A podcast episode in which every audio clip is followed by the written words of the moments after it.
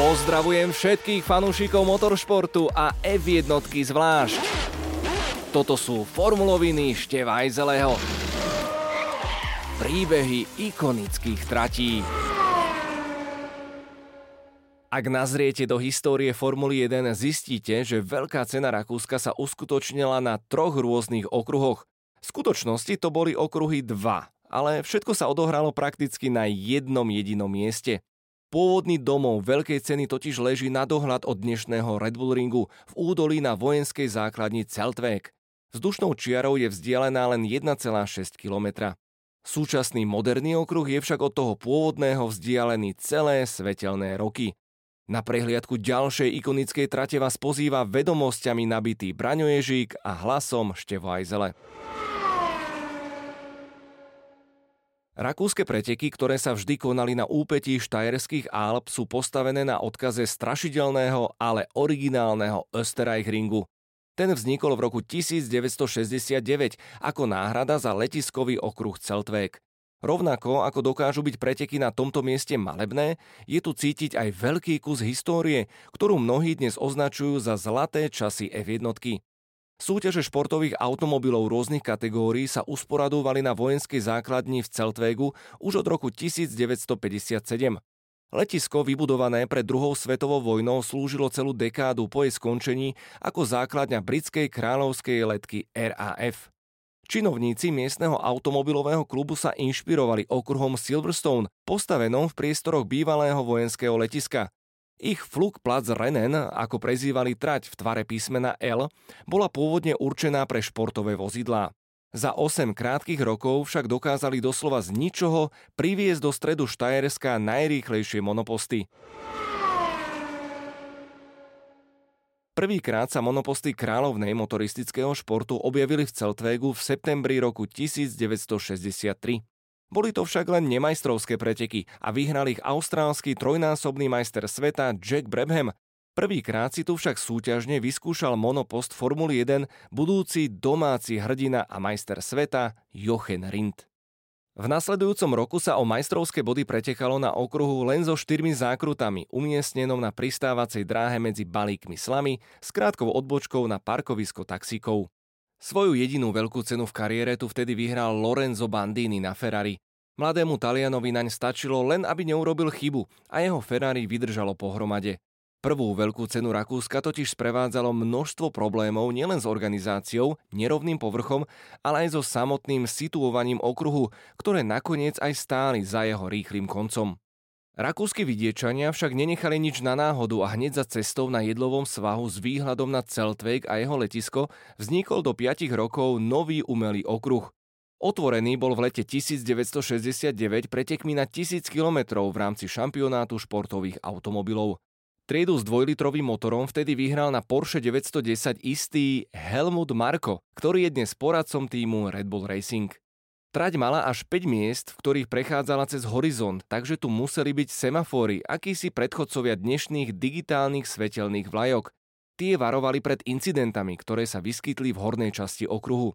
Ten už vtedy nemal žiadnu pomalú zákrutu, ani miesto s náhlou zmenou smeru jazdy, ktorá by si vyžadovala maximálne využitie brzd.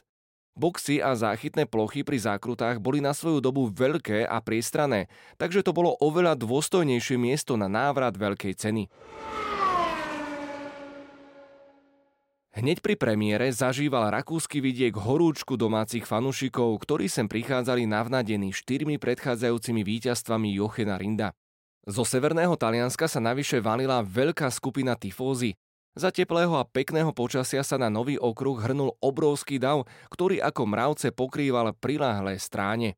Odhaduje sa, že prišlo až 100 tisíc ľudí, hoci usporiadatelia uvádzali návštevu na úrovni 70-75 tisíc divákov. Na začiatku 21. kola však prišla pohroma pre domácich, keď v Lotuse Jochena Rinda zlyhal motor Cosford. Talianské nadšenie naplno prepuklo po skončení pretekov a mávajúci, pozbudzujúci, pláčúci i kričiaci tifózy prichádzali zo všetkých častí trate s transparentami Ferrari. Jackie X totiž dosiahol prvé víťazstvo Scudérie po viac ako dvoch rokoch. Ešte hodinu po skončení pretekov sa všade rozliehal jasot a potlesk. Na prvenstvo domáceho jazdca fanúšikovia čakali až do roku 1984, keď sa tu vo svojej tretej majstrovskej sezóne po početných frustráciách a sklamaniach konečne radoval Niki Lauda. Rakúšan debutoval v F1 v sezóne 1971 práve na tomto okruhu za volantom prenajatého monopostu March. Na rovnakom mieste o rok neskôr po svojom jedinom domácom víťazstve v roku 1984 oznámil aj definitívny koniec svojej kariéry jazdca Formuly 1. Možno by vyhral aj tieto preteky, ale predčasne ho zastavila porucha turbodúchadla. Po jeho odstúpení sa vtedy veľká časť divákov pobrala domov. Österreich Ring patril spolu s Monzou a anglickým Silverstone k trom najrýchlejším tratiam v kalendári. Tento prírodný, rýchly, takmer 6 km dlhý plynulý okruh bol však prirovnávaný skôr k pôvodnému okruhu v Spa Francorchamps. Strach naháňajúce rýchle zákruty prechádzané vysokými rýchlosťami, strmé stúpania, ale aj klesania a vrcholy zákrut skryté za ich horizontom si okamžite získali u jazdcov obľubu. Bol akoby opakom sterilných tratí, ktoré začali po celom svete pribúdať od 70. rokov minulého storočia a citlivo využíval všetky geografické danosti tejto oblasti. Okruh s blízkymi zvodidlami neodpúšťal žiadne chyby a oddeloval skutočne dobrých jazdcov od tých ostatných. Rýchlo si získal popularitu a pevné miesto v kalendári Formuly 1. Zároveň si získal aj povesť najväčšieho kempu v kalendári. S lesmi všade naokolo tu všetci zažívali príjemný, pekný a veselý víkend s neodmysliteľnými klobásami a praclíkmi. Nový okruh sa však ukázal byť náročným na výkon motora. Už v prvej veľkej cene z 15 automobilov s motorom Cosford videlo cieľ len 6. Preteky boli aj vďaka tomu nepredvídateľné, čo ešte umocňovalo počasie, či už to boli neskoré letné horúčavy, alebo prudké búrky a lejaky spôsobené rovnako ako v spa miestnou nevyspytateľnou mikroklímou. Aj to bol jeden z dôvodov, prečo tu v prvých 8 ročníkoch diváci mohli vidieť 8 rôznych výťazov. Dokonalá idylka vydržala celých 18 sezón, po ktorých Formula 1 na 9 rokov opustila klasickú trať, ktorá akoby bola vystrihnutá z pohľadníc alpskými scenériami. V nastupujúcej turbo ére s motorovými monštrami presahujúcimi výkon 1400 konských síl prestával Österreich Ring napriek úpravám, podobne ako mnoho iných vtedajších okruhov, vyhovovať požiadavkám na bezpečnosť. Situáciu zhoršoval aj nedostatočný otok vôd počas výdatných dažďov, ktoré tu nebývali zrovna zriedkavé. Všetko vyvrcholilo v roku 1987, keď sa tu na dlhý čas jazdilo naposledy. Už v piatkovom tréningu mal kurióznu nehodu Švéd Stefan Johansson na McLarene, ktorý v rýchlosti 225 km za hodinu zrazil vystrašeného mladého jelenia pobehujúceho po trati. Bol to ale len začiatok nepodareného víkendu, keď sa preteky kvôli kolíziám podarilo odštartovať až na tretí pokus, pričom pri druhom štarte bolo do havárie zapletených až 10 aut. Jazdci sa vtedy stiažovali na blízkosť bariér po oboch stranách cieľovej rovinky, ktorá im neumožňovala vyhnúť sa prekážkam v núdzových situáciách. Menej často sa ale spomína, že za definitívnym koncom tohto okruhu stál sám Bernie Ecclestone, ten v tomto období zastával myšlienku, že pre televízie a sponzorov sú lepšie pomalšie trate, kde sú lepšie vidieť ich logá na monopostoch. K tomu sa pridal aj nedostatok hotelov vhodných pre VIP hosti a čoraz silnejúcejšie protesty miestnych polnohospodárov, ktorých polia boli počas veľkých cien využívané ako dočasné parkoviská. Domácim usporiadateľom nepomohlo ani rozšírenie cieľovej rovinky o 3 metre či zväčšenie únikových zón.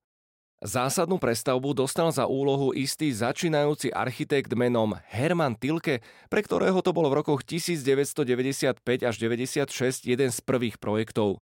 Tvar pôvodného okruhu spolu s prevýšením a malebnou scenériou síce ostal, ale inak takmer nič nepripomínalo starý majestátny okruh. Trať sa nielen skrátila o viac ako 1,6 km, ale aj spomalila. Naďalej však kládla na jazdcov veľké nároky. Ako to však už s takýmito rekonštrukciami býva, ani táto nebola prijata s nadšením, keď sa nepodarilo nájsť správny kompromis medzi starou a novou verziou. Legenda dokonca hovorí, že jeden zo starších novinárov bol pri obnovenej premiére rakúskeho okruhu taký sklamaný, že sem v nasledujúcich sezónach odmietal cestovať. John Watson, ktorý tu zvíťazil v roku 1976, dokonca opísal skrátenú trať ako vykastrovanú verziu Osterreich Ringu. Tilkeho plán bol však jednoduchý. Dúfal, že zmenšením polomeru zákrut a pridaním vláseniek sa zvýšia príležitosti na predbiehanie. Prvá veľká cena, ktorá sa na vynovenom okruhu uskutočnila v sezóne 1996, túto predpoveď potvrdila a monoposty Formuly 1 sa sem vrátili na ďalších 7 rokov. Renováciu okruhu vtedy zaplatil miestny telekomunikačný operátor a tak sa zmenil aj jeho názov na A1 Ring.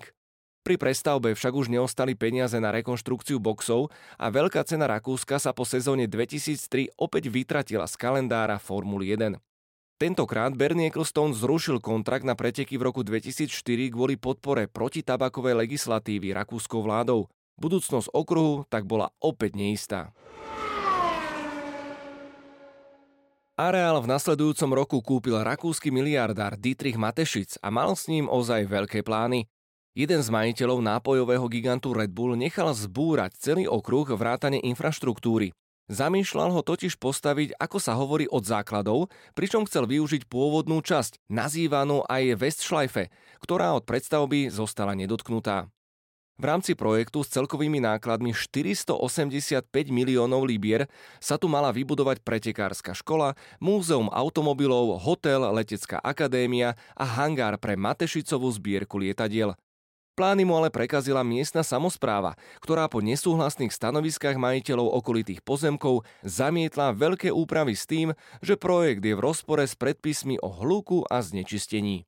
Nahnevaný nápojový magnát vyhlásil, že okruh je len strata peňazí a času a rozostávanú trať zakonzervoval.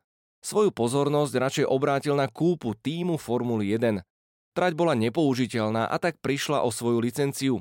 Situácia sa však zmenila v októbri 2008, keď po intenzívnom úsilí štajerských politikov dostal projekt za 70 miliónov eur zelenú.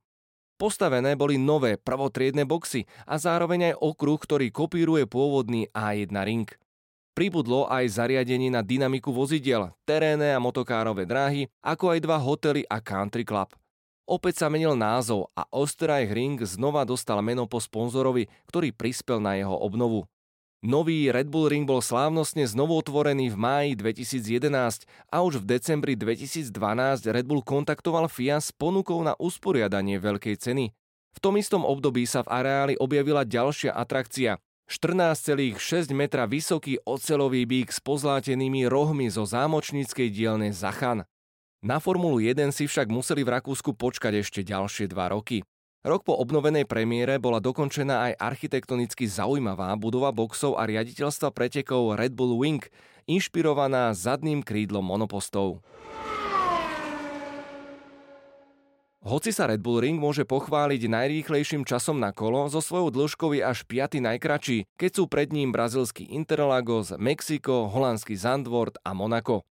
V roku 2017 bol dokonca opätovne zmeraný a odvtedy jeho dĺžka oficiálne o 8 metrov kračia, hoci v skutočnosti nedošlo k žiadnym zmenám. Má len 10 zákrut, čo je najmenej v celom kalendári. Napriek tomu je výzvou nielen pre jazdcov, ale aj pre monoposty. Prvá polovica je hlavne o sile motora. Tri dlhé rovinky do kopca, predtým ako trať začne klesať dolu kopcom a stane sa z nej jazda na horskej dráhe, ktorá trvá až do cieľa. Celé to trvá menej ako 70 sekúnd a vďaka zmenám prevýšenia, dlhým rovinkám a zákrutám v strednom sektore je udržanie plynulej jazdy a vysokej rýchlosti kľúčom k najlepšiemu času. Trať má veľké množstvo zakrývaní, keď sa sklon trate niekoľkokrát mení. Najlepším príkladom je zákruta číslo 3. Trať tu začína klesať ešte pred jej vrcholom, pričom auto akceleruje až na výjazde z nej. Môže to mať za následok zdvihnutie kolesa, čo sa odzrkadlí na problémoch s brzdením, stabilitou a nakoniec aj s trakciou. Najnižšie položený bod je na štarte, odkiaľ trať stúpa až do najvyššieho bodu v tretej zákrute. Z pohľadu jazdcov je však zaujímavá aj predposledná deviata zákruta, v ktorej na nich pôsobí bočné preťaženie až 5,1 G, čo je tretia najvyššie zaznamenaná sila v tohto ročnom kalendári. Red Bull Ring má aj jedno špecifikum. Väčšina jeho zákrut je pravotočivých, ale dve najnáročnejšie sú ľavotočivé, čo znamená, že pneumatiky nie sú zaťažované rovnomerne a monoposty prichádzajú do týchto zákrut za každým s relatívne studenými gumami. Keďže sa nachádzame v pohori Alp, teploty môžu byť veľmi rôzne, čo je ďalší z faktorov, ktorý znamená pre týmy o jednu premennú veličinu naviac, čím sa stáva víkend pri nastavovaní auta o niečo zložitejším. Za posledných 5 sezón tu teploty počas dňa kolísali v rozmedzi od 16 do 32 stupňov Celzia. Trať je z troch strán obklopená svahmi, z ktorých sú niektoré využívané ako prírodné tribúny.